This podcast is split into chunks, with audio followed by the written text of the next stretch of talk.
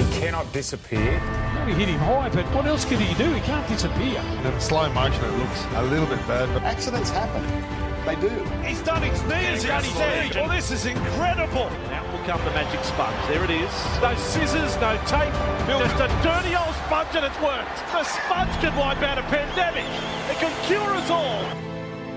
Yes, welcome back to the Magic Sponge podcast, a miracle cure for all your rugby league injury issues. I'm Brian Sini. Most of you know me as a guy behind, behind the NRL Physio social media pages. James, my co host, he's a physio, big footy fan, big Broncos fan. Had a win this weekend again.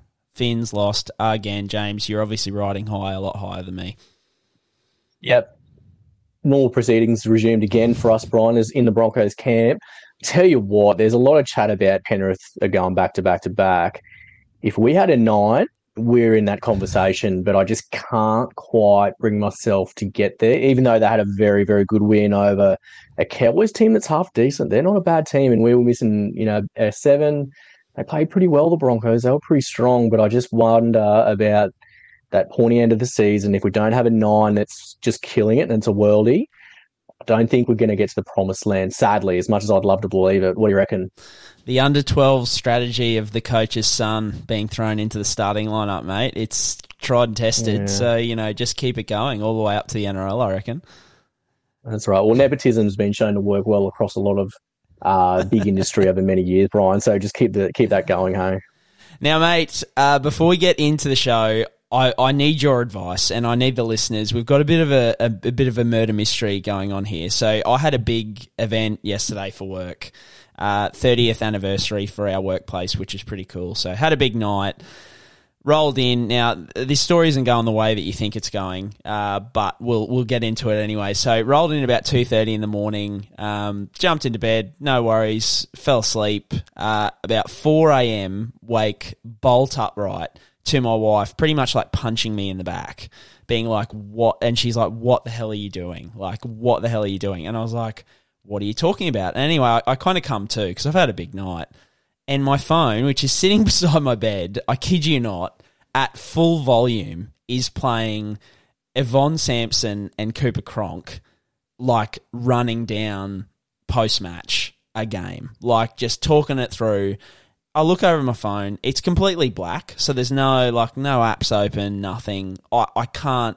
physically remember get waking up. I don't think I was that inebriated or anything like that where I could have like woken up and like opened something on my phone. So I open up my phone. There's no apps open, nothing. There's just Cooper Cronk and Yvonne Sampson just blasting out of my phone. Now I can't figure out how that's possible. I literally had to turn off my phone and turn it back on again. Not that I wanted to, because of course, listening to Cooper and Yvonne anytime talk about footy, even if it's four o'clock in the morning, fantastic.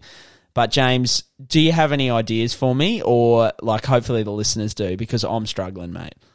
No, I, I don't have any good ideas. I'm a little bit disappointed that your wife Rebecca was a bit upset about that. I thought she'd be like more more than impressed that you're listening to some good content at 4 a.m. and just waking up the whole house after coming home a little bit worse than the worse than sober. But there's a few things in my head. So maybe maybe your cookies have got you. Maybe there's something um, in a, in a deep dive that you've mentioned in your sleep. So whether you're fantasizing about Yvonne Sampson, or most likely Cooper Cronk, which, you know, that's fine. Everyone's got their own kinks, Brian. We're not going to judge here. We'd never judge on the magic sponge if you've got some kinks there so who knows? It might have been something you just shouted out in the dead of night. All those, all those deep dark secrets that you're keeping to yourself about your crushes that you had on either Yvonne or Cooper. Both understandable, and both I completely am on board with as well because there's.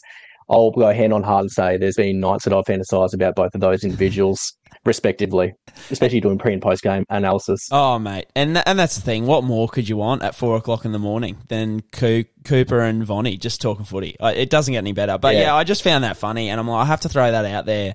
If anybody's got any ideas, if that's a sign that someone's like hacked into my phone, if there's someone out there who knows that, uh, like, I don't know, I, I just don't. It was the weirdest thing ever. But anyway, we'll we'll go away from my bedtime stories.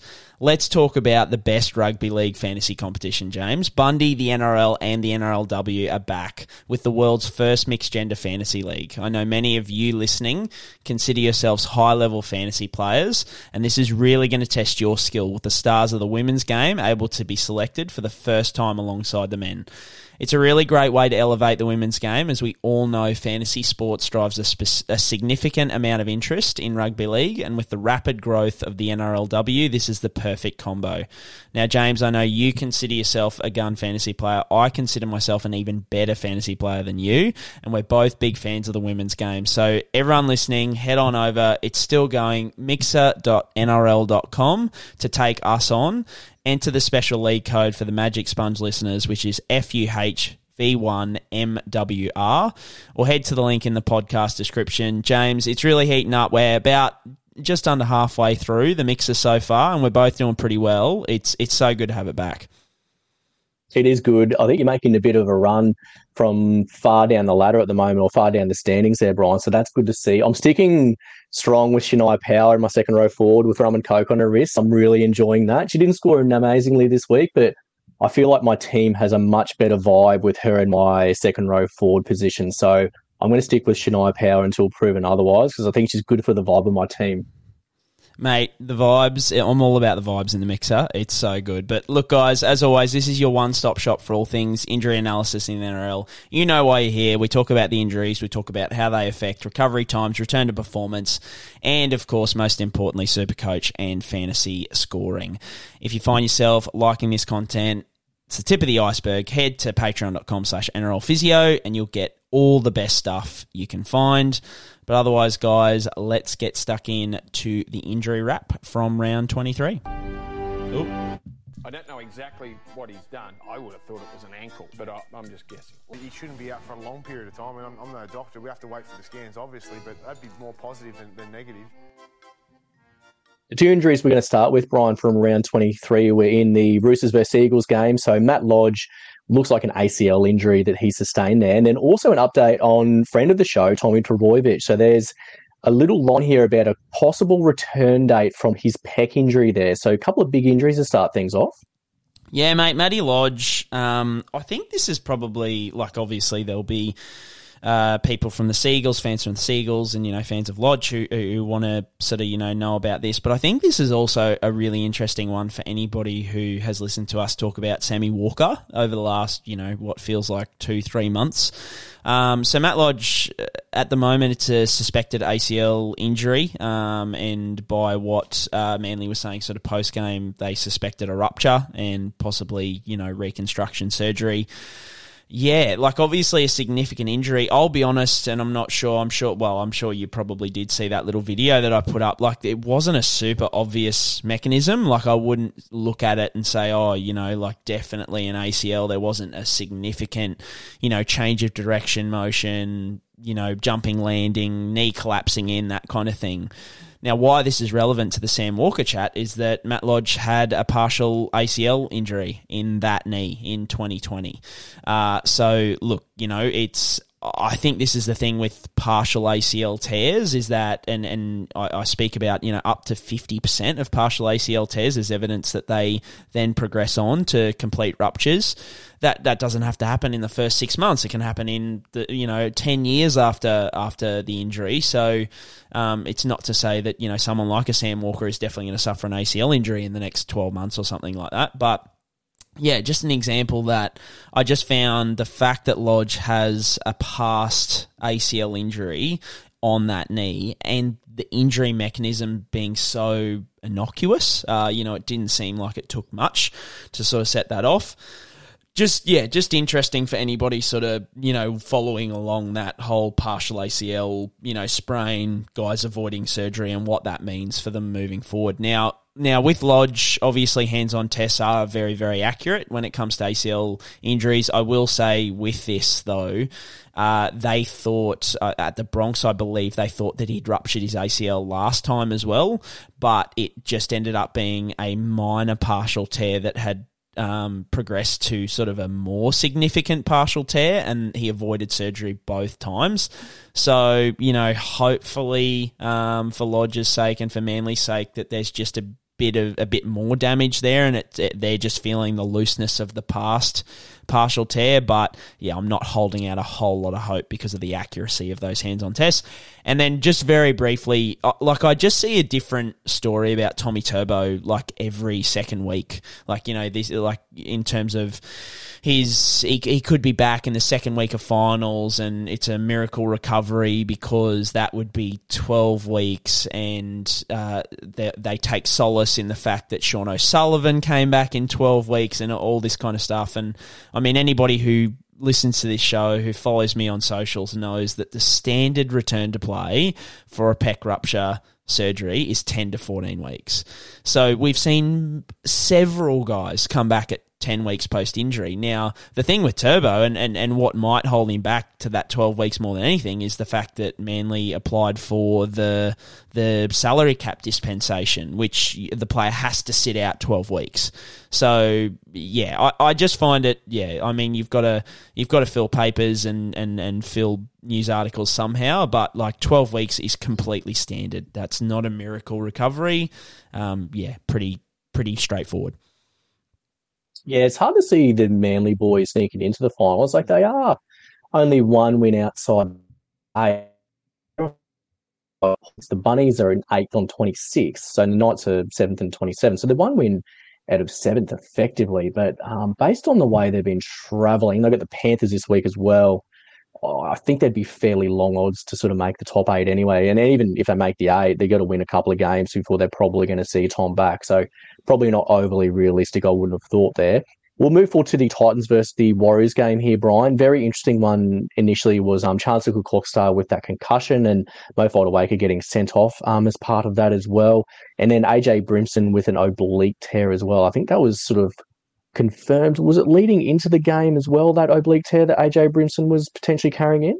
Yeah, so they kind of spoke about him having an ob- oblique injury. Um, I think it was after the game uh, last week. And then, as we spoke about, like, I wasn't surprised to see them kind of be like, well, our season's on a knife edge. Even though it's a really painful injury, let's needle it up and get him out there. So he was named. He was, you know, needled up and went to play. Effectively, got out in in the warm up, um, you know, to try and play, and just couldn't overcome couldn't overcome the you know the pain. Effectively, the the coach sort of indicated that the the needle didn't really do much. Um, there's a fair bit of fluid on his hip, those kind of things. So yeah, there's been a bit of speculation as to how long Brimson could now sit out for. I mean, you know, that's another loss for the Titans, which puts them again further out of touch from that eight, and it's like, well, is it really worth you know getting Brimson to push through it if we're not going to make finals? It's one of those things. Uh, like, there's no reason unless he's made it overly worse. There's no reason he couldn't try and do again this week what he did last week. In that, I, I think we spoke about it last week, where there's not major long term repercussions for these guys trying to push through those small oblique tears, rib injuries, you know, anything around there, apart from pain. So yeah, they look. They I think it more comes down to uh, where they are. Like they could absolutely just shut him down for the season and be like, "Well, we're not going to make finals. Let's just not put him through that over the next five or six weeks." Uh, but yeah, it'll come down, I think, more to a coaching decision than it will a health decision. Because I've got no doubt that if the Titans were in eighth or seventh and they were, you know, right on the edge, I reckon Brimson would be doing what he did this week every week to kind of try and get over it. Um, and then Charnze Nicoll-Klokstad with a concussion. I just think this is a bit of a bigger story um, than has been made out to be. Now, look, every concussion's different. We say that all the time, and that's absolutely true but three concussions in a season now is is significant. And you know, I think there's a lot of, and you know, I, I have a lot of Supercoach followers and fantasy followers, uh, but also I follow a lot of you know those Supercoach fantasy people across whether it be Twitter, Instagram, you know, TikTok, all those kind of things, and. I don't think there's enough people out there realizing that they might have to try, trade out CNK because there's a real chance that he's facing multiple weeks on the sidelines here. Um, now, obviously, uh, like we've said, every concussion's different, but just for comparison, it, I, I went back and had a look at the three most recent guys who had three concussions in one season. Kalyn Ponga, after his third concussion, that was his season over. Keegan Hipgrave, after his third concussion, that was his season over.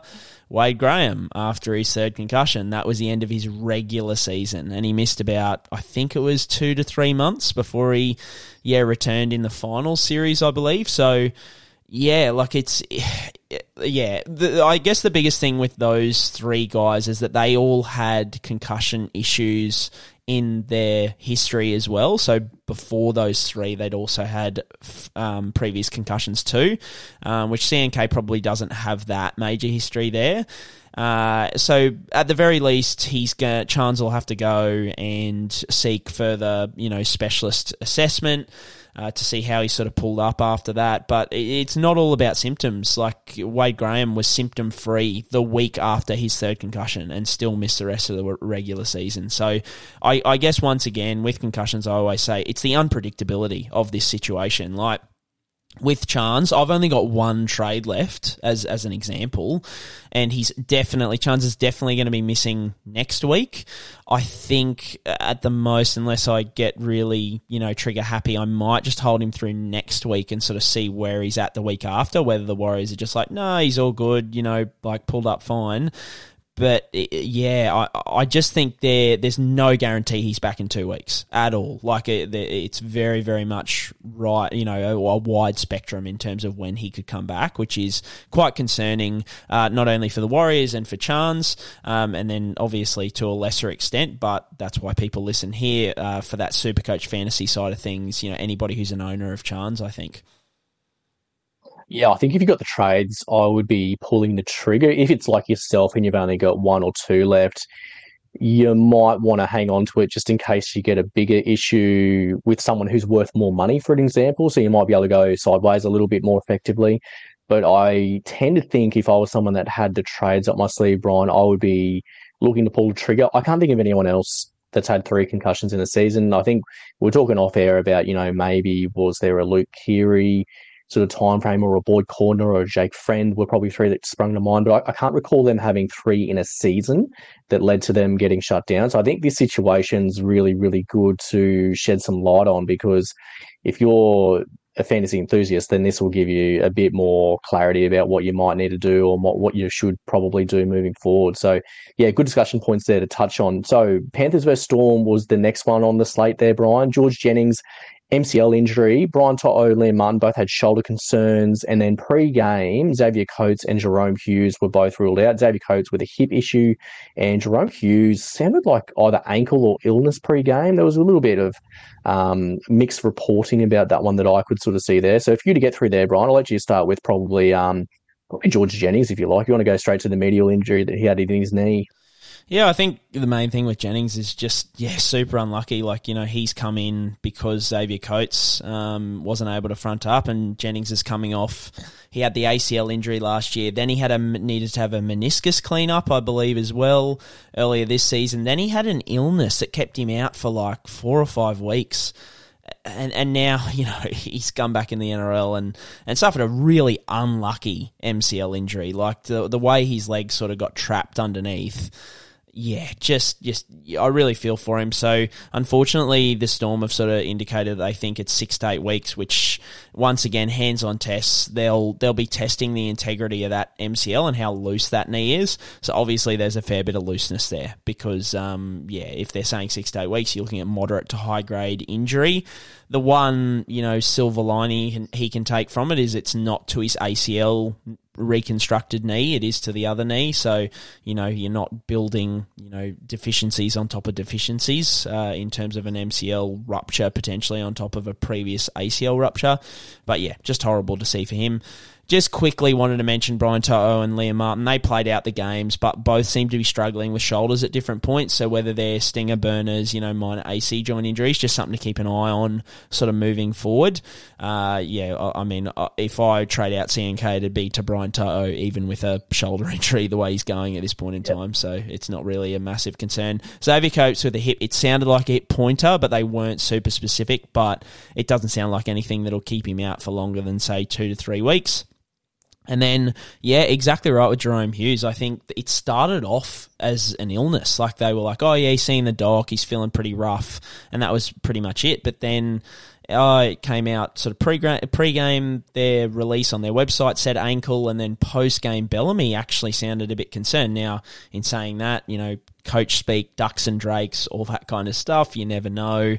It might not be that big a deal. Apparently, he suffered the injury about 20 to 30 minutes into round 22, so not the week just gone, the week before. Played out the game, but then it's just gotten really angry. Um, you know, after it settled down and stuff like that. So whether there's a you know lateral ankle sprain or high ankle sprain there that's just kind of aggravated moving forward, but yeah, it does sound like there's a bit of concern there. I've had a few people sort of message me and say, "No, nah, like he, uh, you know, it's just Bellamy playing, you know, playing silly buggers." And Jerome, I think Billy Slater said in the post game, who's somebody who you know is very in with the Storm, said, "Oh, Jerome could have played at a push um, today, but we just decided to give him the time off." So, yeah, it's. It, I think reading in between the lines, it's sounding like he's going to be okay. But uh, yeah, I, I, don't have a lot of certainty with that at the moment, unfortunately.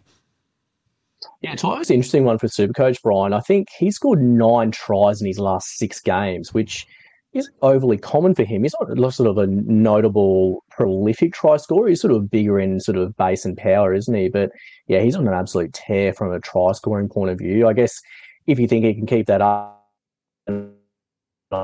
get him. If not, I think he probably got better options with like who we touched on last week with like a Dom Young or a Dan Gagai. I think they've probably got more sound floor that aren't as necessarily reliant on the tries to get up there into those like bigger, better scores. But yeah, he's been scoring plenty of tries recently for the Panthers, and they're red hot. The Panthers, aren't they? So I wouldn't, I wouldn't argue against it. It just depends if you think he can keep up the streak in terms of the tries scored there. Cowboys versus Broncos was that next game that we're going to talk about. So Jesse Arthars was concussion and then some minor injuries here by the sound of things, Brian. So we've got Herbie Farnworth with a leg cork and face facial laceration. Um, then Adam Reynolds and Kobe Hetherington were ruled out pre-game just before um, kickoff, weren't they? Yeah, so I think probably like Reynolds is the big one to talk about. The cork back for Kobe Hetherington shouldn't be anything major. Even with Reynolds, like groin tightness, not that big a deal. I think just because he's their main kicker and their goal kicker, he's had groin issues in the past. So it's something that he's played through at different times, so he'd know pretty well. But just worth mentioning with that kicking, that obviously can limit them a little bit more and make those symptoms hang around, you know, for longer. Now, they've got the bye coming up, so, you know, do they just give him round 24 off, then 25, and then back for round 26? um, yeah, that'd be. Uh, like that'd be interesting. I think, especially winning a game against the Cows, that could have been potentially a toss-up game for them. Uh, yeah, like I, like if I was the Bronx and and what I've you know what I've sort of been hearing with it, I, I think that'd be an excellent option to sort of give him 24 off, then have 25 and then fit and firing for the finals. Uh, but we'll see how that goes. And then Herbie Farnworth, yeah, it was just a leg cork. He there, I've got some images that popped up on the Broncos Instagram page after the game. He's just got an ice pack sort of down on that lower leg. Very unlikely to be a fracture, so I would say more than likely just copped a cork. And then he had a pretty nasty. I mean, if you've got a got a strong stomach, head over to his Instagram he had a pretty nasty facial laceration just above his eye. Um, yeah, which that's not going to restrict him either. Yeah, good call. I think so. The Broncos have the Eels next Friday night, so that'll be Parra coming off a five day turnaround.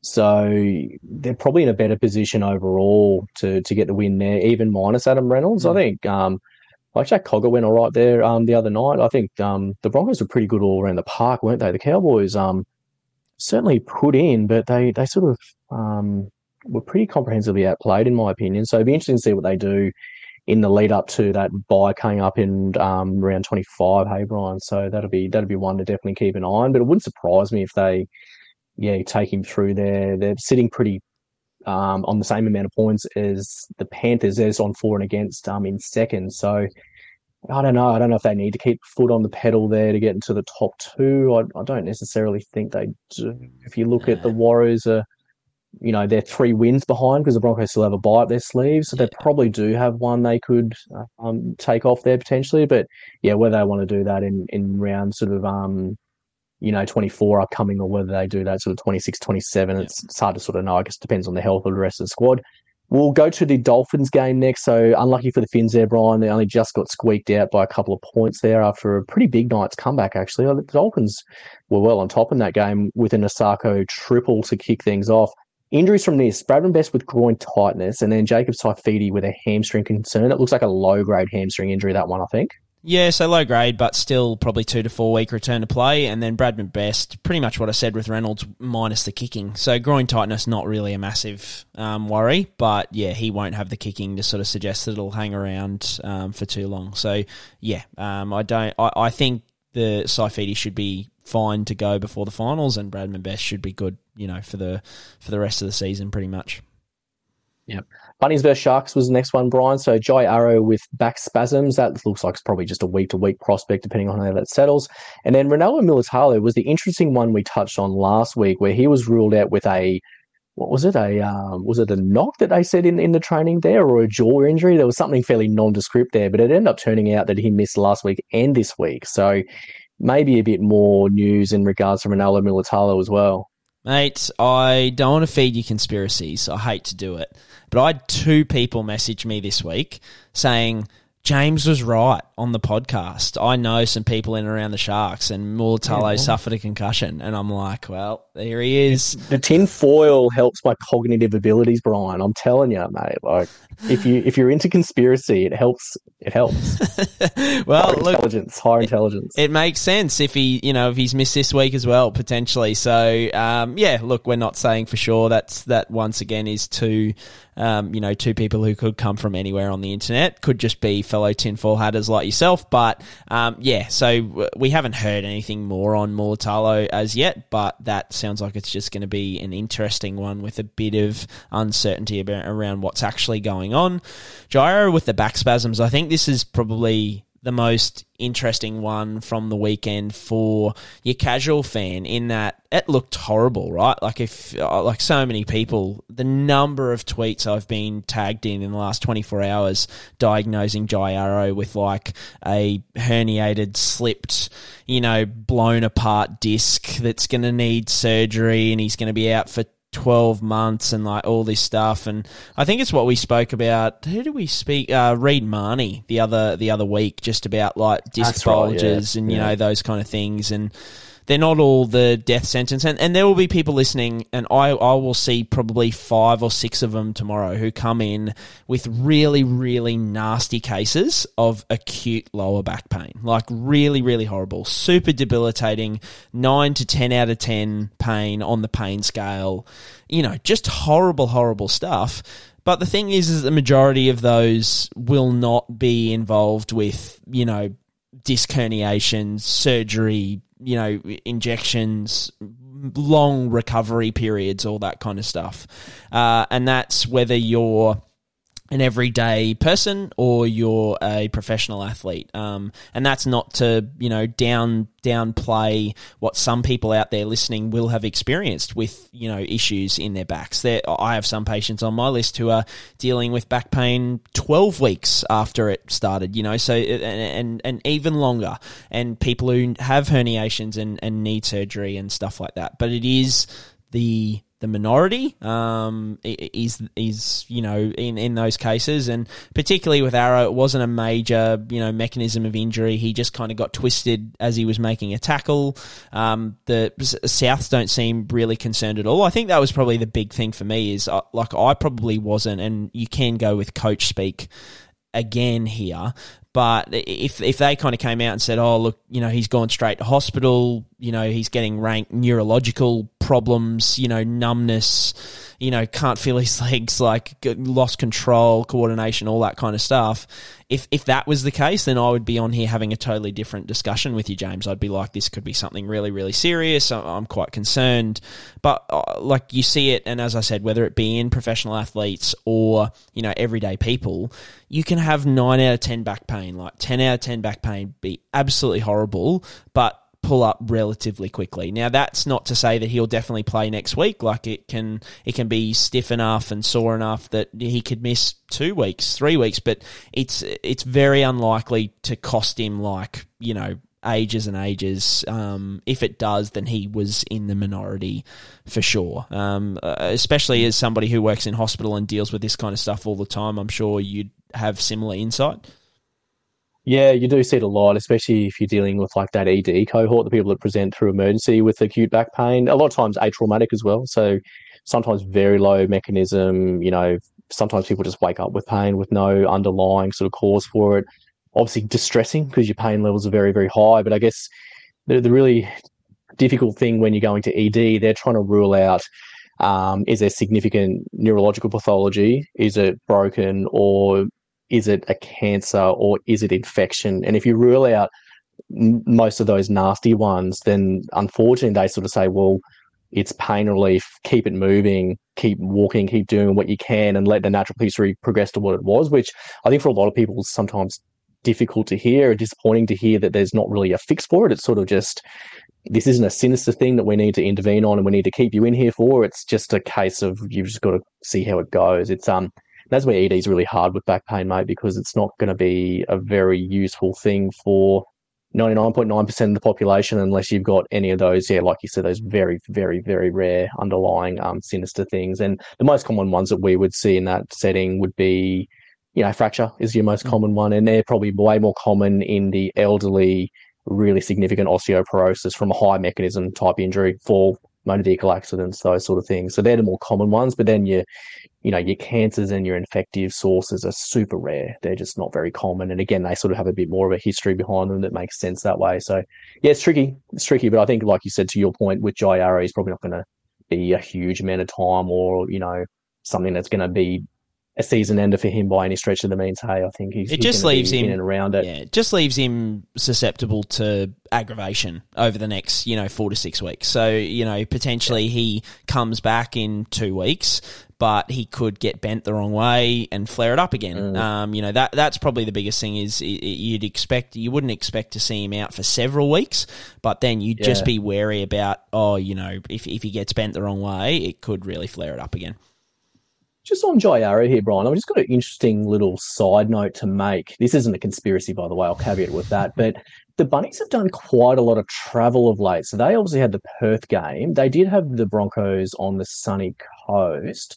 And they also did Tamworth last week for the Tigers. So they went sunny coast, Tamworth, Perth. So that's a, that's quite a decent amount of travel um, you know, especially like just to, like they're a Sydney based team as well, so they're probably going to have less trouble than some of the other teams that live, you know, regionally as well. So I just think that's an interesting sort of side note there that you know, maybe the travel factor there is a bit more of a contributor to even just exacerbations of back pain as well. You sometimes see with people, don't you, long haul flights, um, more more travel here, more travel there. Um, just those prolonged static positions can be just problematic from a back point of view. So I wonder if that's sort of part of the picture there for Arrow, maybe with the um the extensive travel, perhaps. Know, just something I thought was interesting when I was looking at what the bunnies have done recently. Hey, yeah, well, I think they've got a couple of trips ahead too. Um, like I, you know, they were I, even Demetriou said in the post match, you know, the flight home from Perth is going to be a bit of a bugger for Arrow, and then I think they've got to go to Cairns. Oh, they're Cairns next yeah, week. Yeah, like right. I, yeah. So I think that so they're Cairns yeah. and then.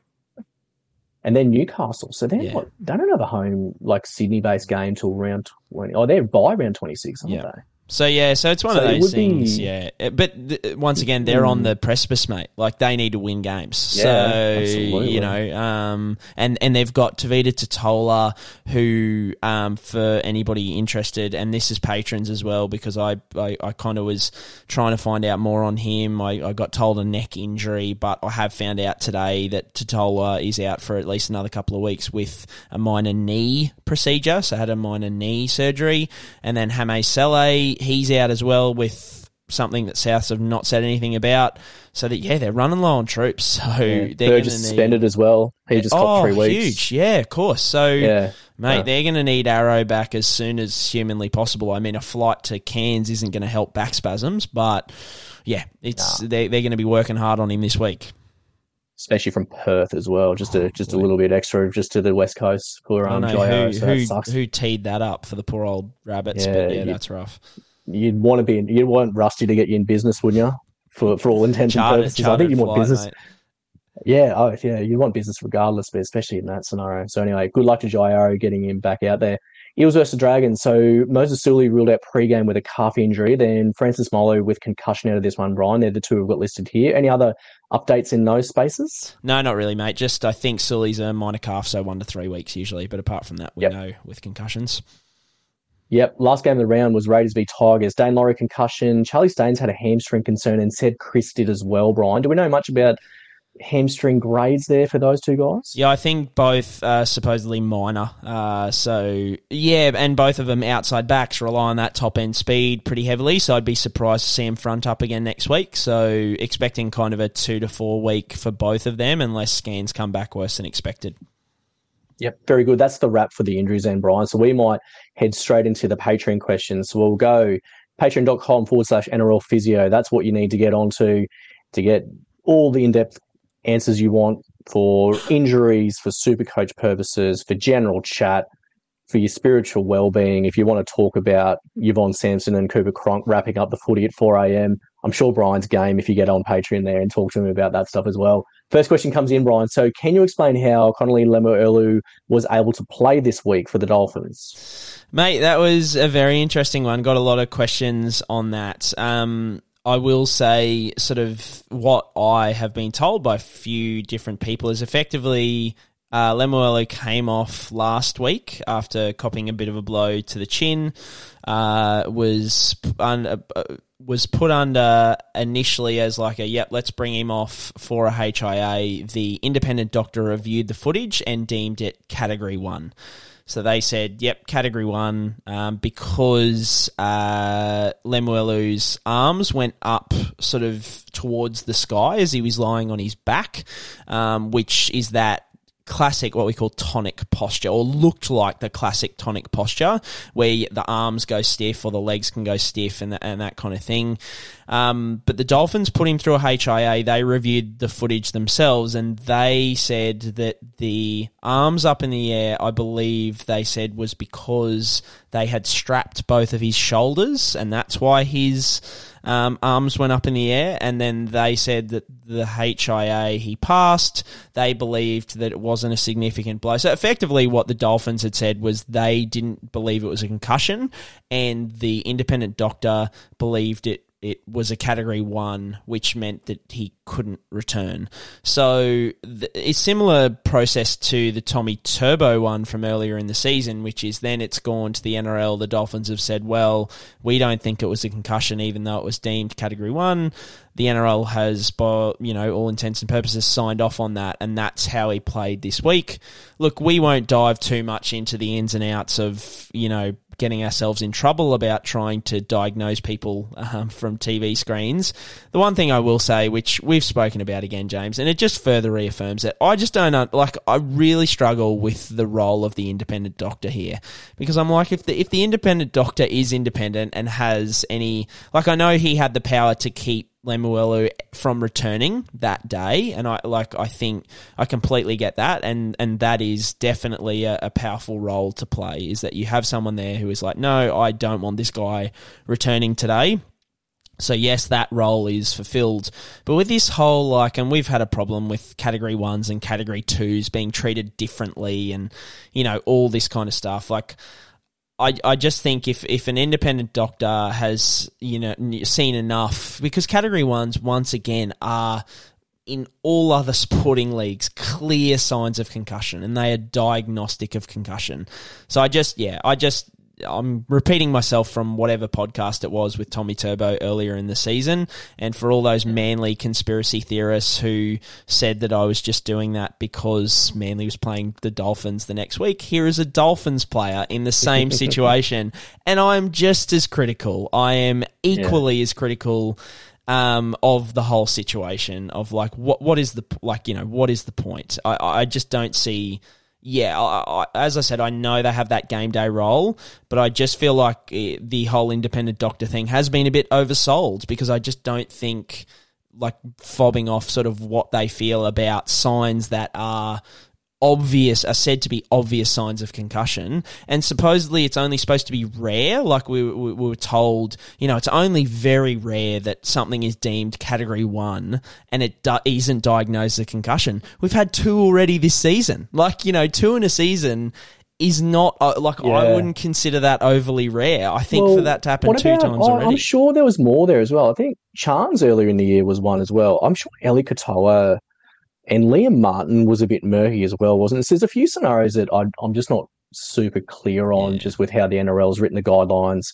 with how the independent doctor fits into it compared to the team doctor. Um, so I, I just, yeah, I'm a little bit perplexed as to sort of how that role goes. And I think, you know, if you're an independent doctor and you're making that clinical decision, you know, I, is there more? Is there value to having that person there or not? Does it have to be NRL appointed? I, I don't. I don't. Well, they are NRL appointed, so I, I, don't know. I don't know how you clear that up and make it better for the seasons moving forward. Maybe you need to have more strict, um, more stricter governance or something to do with that when a clinical decision is made. Because a, a good example of um, you know, the the category one symptoms and diagnosis and concussion. One of our good mates who is a doctor, he works in emergency now, so he did confraternity shield recently for um the the the males and females. So it was interesting. He had footage of this game with um one of the females having like clear category one symptoms, but it was getting um, you know, the right act read to him by this the team's manager saying, "No, this girl's fine. There's nothing wrong." Literally pulled the video up, and it's clear as day she is concussed, like crystal clear. And he's like, "This is a Cat One symptom. This is what they are. Like, there's no way this girl's going back on the field. There's just absolutely no way I'm going to do that." So he said for him it was quite good because it's like, well, they have a general understanding of what Cat One symptoms are. You go to a video, and anyone can tell what Category mm. One symptoms are. He's like, even you know, this manager of this team because everyone's just like, no, she's fine. She said she's fine. And he's like, well, here's the footage of it. Yeah. And they're like, oh, actually, no, she's yeah, not okay. fine. So he's, he's like, it was good for me in that scenario because he's like, no way I'm going to let this person go back out on the field when that is exactly how led to her coming off the field to get assessed. Because you're like, you know, I'm not a specialist in concussion as, as such. He's like, I understand the guidelines and what they're trying to achieve. But when you can go back to the video and you can, you can sort of put the protection up for, you know, those younger sort of high school age players uh, for Confro, which you would have played as well in, in your junior footy heyday there, Brian. So he said it was good for him from that point of view. But I, I like your points about the independent doctor as well. I, I completely agree. So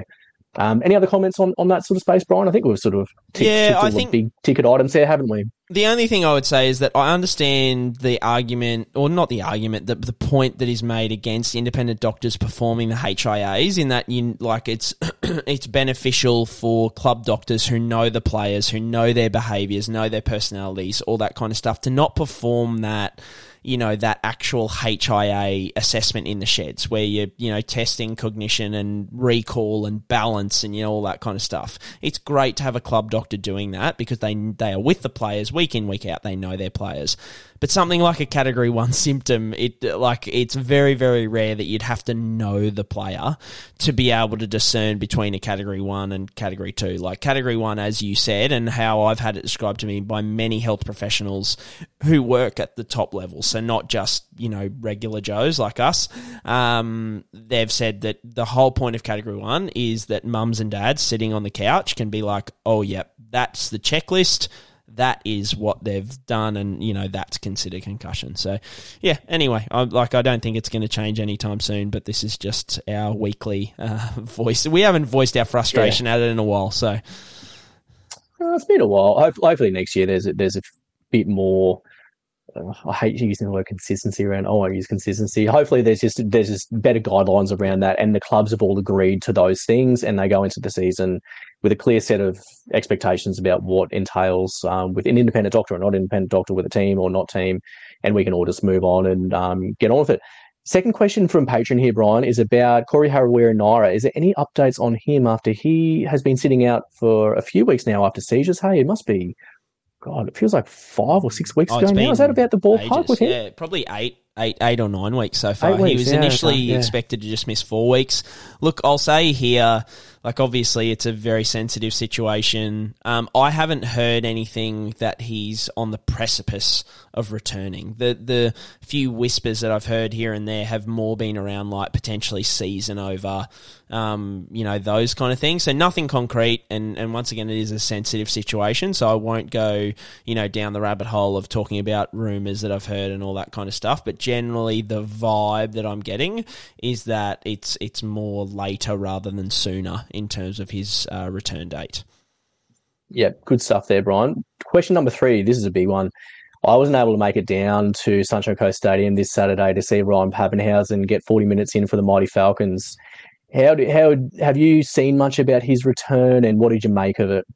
Mate, I was stinging today, uh, obviously, with a big night last night um, to celebrate. But something that got me through was sitting down and watching Pappy run around. Uh, watched the whole first half on uh, the great uh, QPlus.tv, which is well Yes, worth the good. investment. Queensland Very Cup, good. some of the best stuff you'll ever do.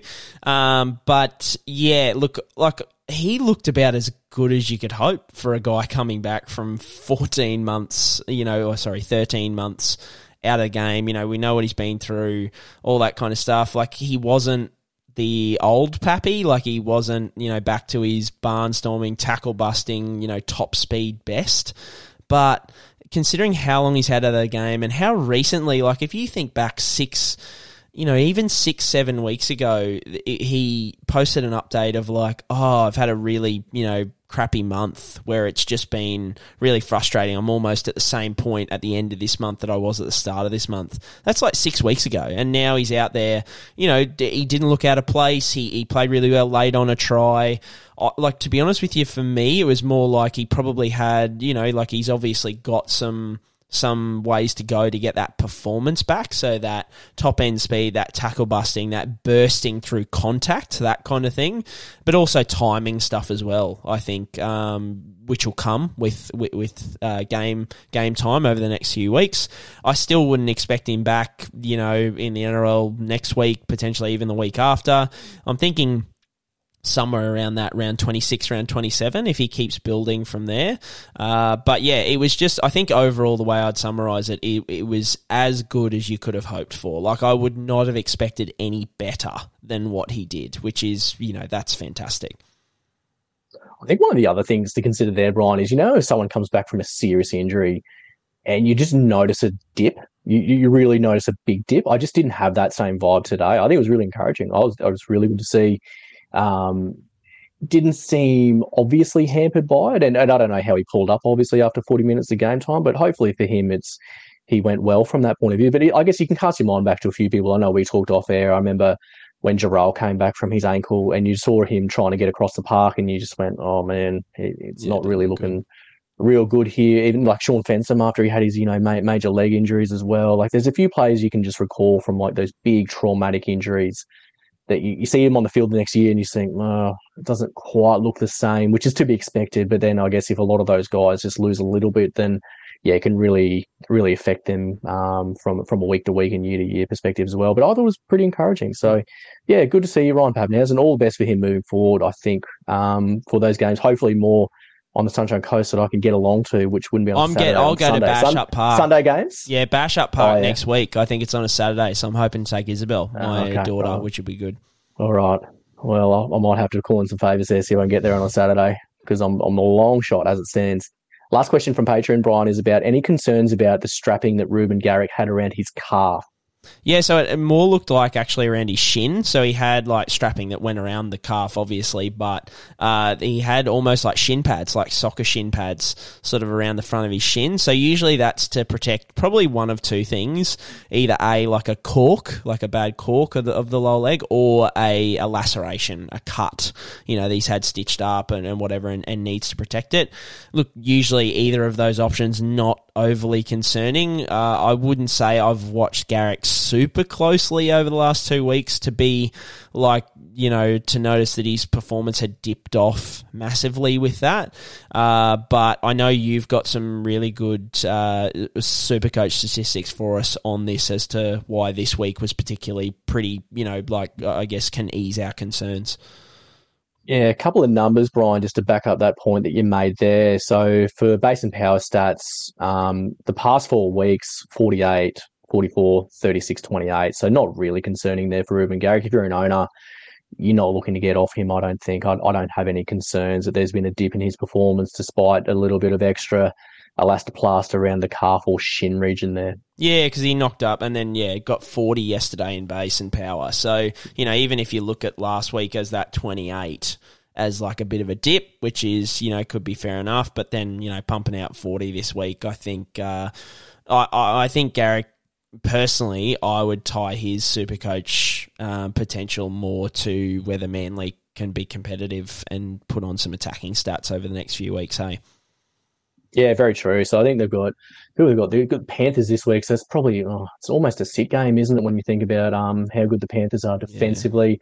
Then they've got the Warriors, and then they've got the Bulldogs in twenty six, and then in twenty seven they've got the Tigers. So yeah, it's not a uh, sort of I like, like the last two. not, Like not the great last two, games. Last two are all right. Like Yeah. you know, the Bulldogs and the Tigers might have their end of season Bali trips already booked by then, so they might completely check out of those games. So they're probably not bad games to have in. But yeah, the two coming up are probably not red hot, are they? No. All right, mate. Um, let's move on to the important stuff. Uh, we are into our Bundy mixer picks. So we've spoken a big game all season. Mate, I'm on a bit of a charge, so I want to hear how you're going. Hopefully, you're sort of in a similar vein of form to me. What did you do in the mixer this week, and what are your plans for next week? Pretty consistent for me. I sort of seem to be sitting around like the the 470, 480, 490 scores. And this week was no different, Brian. So 471 for me, boosted Cleary and Pelite at fullback. So my team was Cam McInnes, Taufire, Shaniah Power, who's who's my favourite, obviously. So she's never leaving my team, regardless of how she scores. Uh, Cleary, Katoni Staggs in centre, and uh, yeah, Pelite at fullback there from the Titans, who's only scored, I think, 40 this week, or maybe a bit less than that. So yeah, I left a few out there this week. I think from a hooking point of view, I think it's just going to be Cam McInnes or Damien Cook.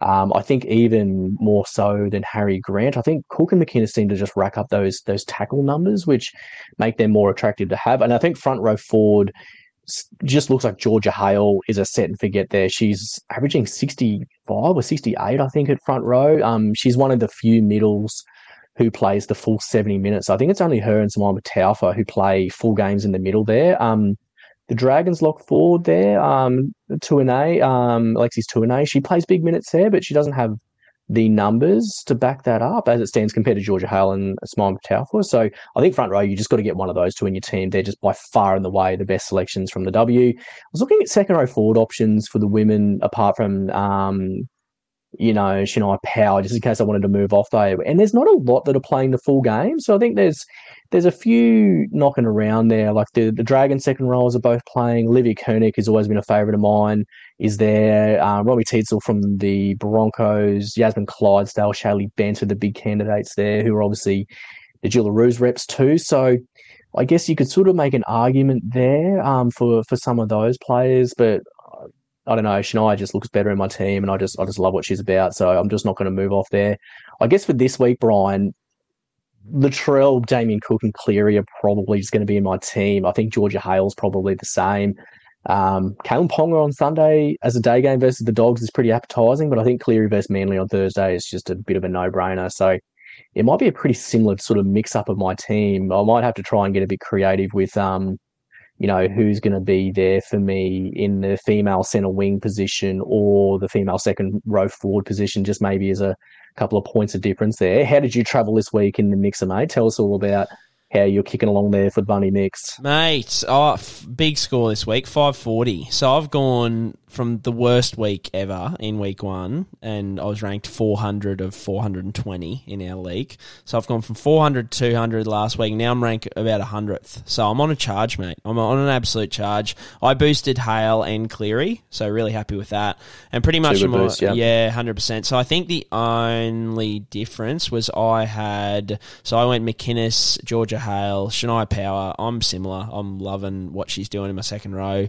Cleary, I had Isabelle Kelly and then had Latrell at the back. So, uh, yeah, look, for me, I think really similar to what you were sort of saying with it all. I think it's going to go, t- it's going to be really tough for me to go past Latrell against the Dragons. Even though Ponga is against the Dogs, he's still looking so good. Latrell, like, even in that game where I wouldn't have said he did a whole lot, he still scored 66.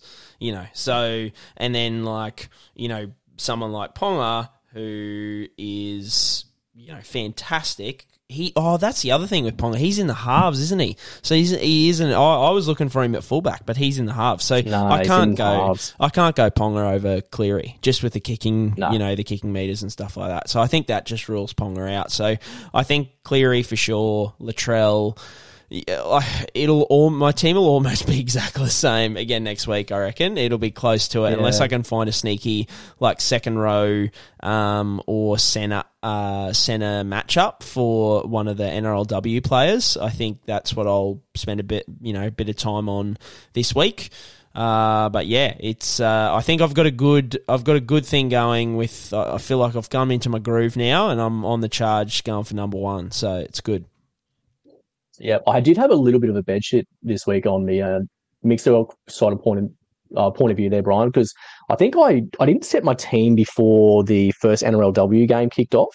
So that was the game that Isabelle Kelly scored a try, and I was like, oh no. So I was panicking because I literally got on with like maybe a minute to go. So I had to, that's why I went um, Pelite at fullback Yeah, and right. Staggs at centre because I was like, well, I can't really run any other better centres Mm. from the W point of view. So I was like, well, I'll go the the fullback from the Titans who's been scoring really well. Um, and Staggs actually went pretty good for the Bronx he because he, did, was yeah. goal kicking too. So it sort of worked out for me. But yeah, it probably was just my boost. I think I, I boosted Pelite and she only scored, yeah, 40, I think. And then, yeah, obviously Cleary scored well. But yeah, the fact you got on Georgia Hale there, she's just pumping out massive scores and massive minutes. She's a gun, Yeah, genuine gun. Hundred percent. All right, mate. Now hit me, Super Coach Corner. Hit me with your score. You are the better bloke this week by a fair way.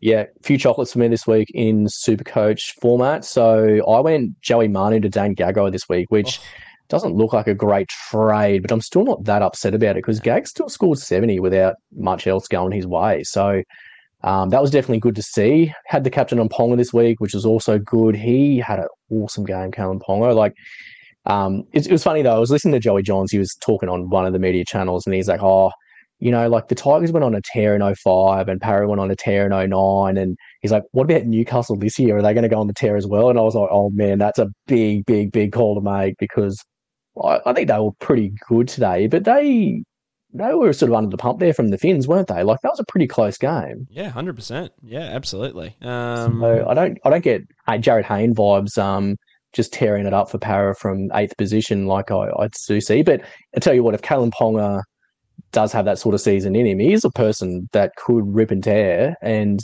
and get you there. He he's that good. Like there's there's no doubt about that. Like he he could he could get red hot and he could do some serious damage on his own. Like if he's if he's fit and firing. Yeah, and I think that's the key. Is I'd like, uh, uh, yeah, Joey's probably jumping in early as he is probably entitled to do, being the ninth immortal and a Newcastle legend. But I just wa- would love to see the Knights sort of do it against, like, do it convincingly against someone like you know the Finns. The Finns obviously are still premiership favourites, and so uh, well, win over, yeah, like a win over them is is about as good as you can get. But I, I don't know. Have the Knights got anyone of substance over the next four weeks? I, I've got a feeling because that's why I wanted to get Gagai hard. Is I don't think they do. Yeah, so it goes dogs, rabbitohs, Oh, um, yeah. and that's at home. They they play the bunnies. So again, not a not a the bunnies aren't like a red hot defensive team. They've got the sharks at Oh, home yeah. again in round twenty six, and round twenty seven is against the dragons. So no, it's not Yeah. not a murderous row there if for the they- Knights to get through. If they roll over the rabbits and the sharks, I'll be like Yeah. I'll be on them. Like I reckon if they the, roll band, the bandwagon's going to pick up Yeah. steam massively if they get home there. I agree. Hundred percent. Hundred percent. All right. Um. Yeah. Oh yeah. What did I? I got one two eight zero. Yeah. Pretty boring for me. Like I've only got one trade left. I nearly, I nearly did the exact same trade and did like Manu to Gagai, but I just, yeah, I couldn't do it. And I think now I might have to do it via CNK anyway. Like I might go CNK to Gagai potentially, and then just run the gauntlet. Um, because I just don't think I can start. Um, I don't think I can start Ruben Garrick against the Panthers. I just don't, uh, and that's outside of his, you know, thing around his calf. I just think anyone against the Panthers at the moment, like, would you back Manly to score a try? I don't, I, I don't know. I, I like, I really, Melbourne scored what one, two tries, if that.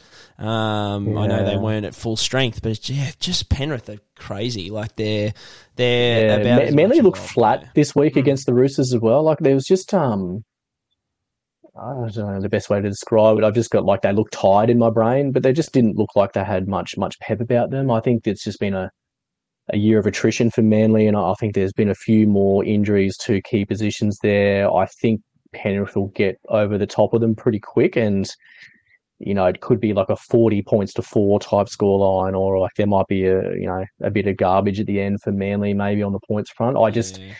I can't see them getting too close to Penrith. Like I'd, I'd hate to think what the line betting's going to be in the markets because I think Panthers will be well, well, well heavy favourites there. So I think I will get. I will have Ty Munro, who I can play, and they're playing the Dragons, so he's not a bad play because I need to effectively. I'll need to replace CNK and I'll need to replace Garrick in my starting CTW. So I pretty much I didn't play Manu this week, which cost me some points, but um, so I'll have Manu coming in for one of them, and then the other one I'll just have to replace with either Mulitalo against the Titans if he is over his jaw injury or concussion or you know whatever it is, or Munro. So I might be able to hold that trade at least for another. Like my biggest thing, probably ideally in my mind, what I want to hold that trade for is the bunnies bye, um, and then potentially like trade out a Cody Walker or someone like even an Alex Johnston. Trade out an Alex Johnston for like a high upside centre wing who's got a couple of good matchups in the last couple of weeks. So that's in in my ideal mind, but I- I just have a feeling in my gut at the moment that I I, I don't feel great about CNK. So that's a bit of a worry, but yeah, something I'm going to have to keep an eye on. But otherwise, guys, that's a wrap for this week. Uh, as always, if you like the pod, recommend it to a friend, review us. Uh, the reviews make a big difference to sort of getting us in front of new ears, which is really, really good. More and more people listening to the show every week, which is fantastic. Even with sometimes not being too, um, you know, too many major injuries, uh, which hopefully means that people are enjoying listening us, listening to us rattle on, James. But uh, look, mate, have another good week. Uh, hopefully, you can get the time off uh, daddy duties on next Saturday, and we can head off to Bishop Park in uh, at Park. Norths and watch Pappy run around. Eh? Mate, it would be very, very, very good. But if I don't see you there, I'll see you on the internet next Sunday, Brian. Love it, mate. All right, guys, have a good week and up the mighty, mighty Redcliffe Dolphins. Suspected broken left fibia. Suffering syndesmosis. After that stem cell injury that he's come back from. That's about it, mate.